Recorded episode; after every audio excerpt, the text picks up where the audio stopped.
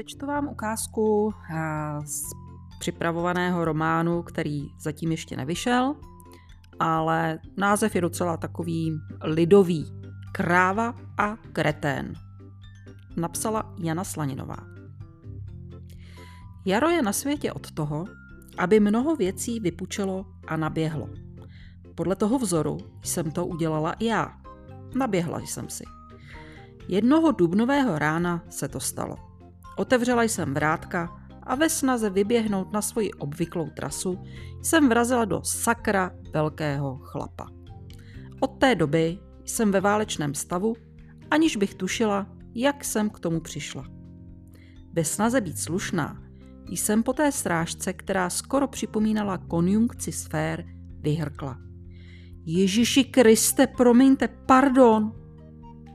Jenomže ten chlápek, který mi tvrdostí svého těla způsobil minimálně pět modřin a naraženou levačku, tak ten, pardon, kretén na mě ještě zařval, až mi praskalo v uších.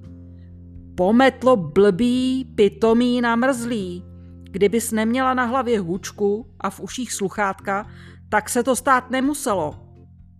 Hmm, to mi trošku rozhodilo sandál, protože po omluvně jsem čekala třeba něco ve smyslu, že se vlastně nic nestalo, když kolibříku vyrostl do cesty betonový sloup výšky zhruba dvou metrů a váhy téměř jistě dvou pytlů brambor. Chytla jsem vsteklou slinu a vytočená jako uzávěr od hydrantu jsem na něj zase zaječela já. Jednak si netykáme a za druhý nejsem sama, kdo by měl dávat bacha, když se pohybuje tam, kde je pravděpodobný, že jsou taky lidi. A bylo to venku. Jenomže on tam stál, dál v tom svém kvádru, lehkém kabátu a s tváří svraštělou od naštvání mi syčel do obličeje. Na takovou krávu jsem ještě nenatrefil. Sice jsem byla o dost menší, ale v tu chvíli se projevily moje sebevražedné instinkty a já mu pleskla takovou facku, až to mlasklo a okamžitě jsem začala zdrhat. Oblečená jsem na to byla, jenom jsem to vzala úplně jinudy, než obvykle, a páděla do centra města. Když jsem se v běhu ohlédla přes rameno, viděla jsem, jak tam stojí, jako by ho vyřezali. Z dálky se za mnou neslo. Krávo! Odpověděla jsem stejně mile. Kreténe! Pak jsem zmírnila do poklusu a přehrávala si v hlavě, jak je možné, že jsem ho přehlédla a on si mě taky ani nevšimnul.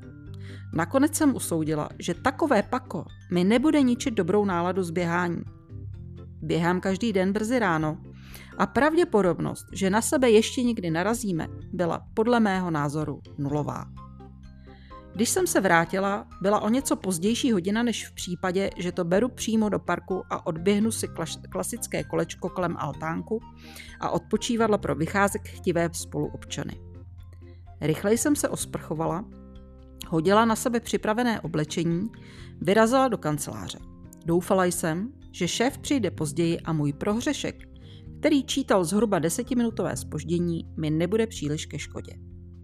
Štěstí mi přálo a nadřízený se dostavil až 10 minut po mně. Dobré ráno, Klárko. Dobrý, šéfe, mám pro vás ten report obrátkovosti. Včera jsem ho doladila s logistikou a je připravený k odeslání na naši mateřskou firmu. Jo, a musím se přiznat, že jsem přišla o 10 minut později. No, to jste mě překvapila. Tedy tím reportem ne, ale tím pozdním příchodem. Abych z vás neudělal nezaměstnanou. Chechtal se jako cvok a strhlo mě to taky. Čili jsme slzeli ještě dalších pět minut. Salvy svíchu doznívaly ještě hodnou chvíli, než jsme se oba uklidnili. Na odpoledne jsem měla za úkol připravit podklady k pravidelné páteční poradě. Jelikož pracuji v malé, moderní a skoro rodinné firmě, mývají porady více méně neformální ráz.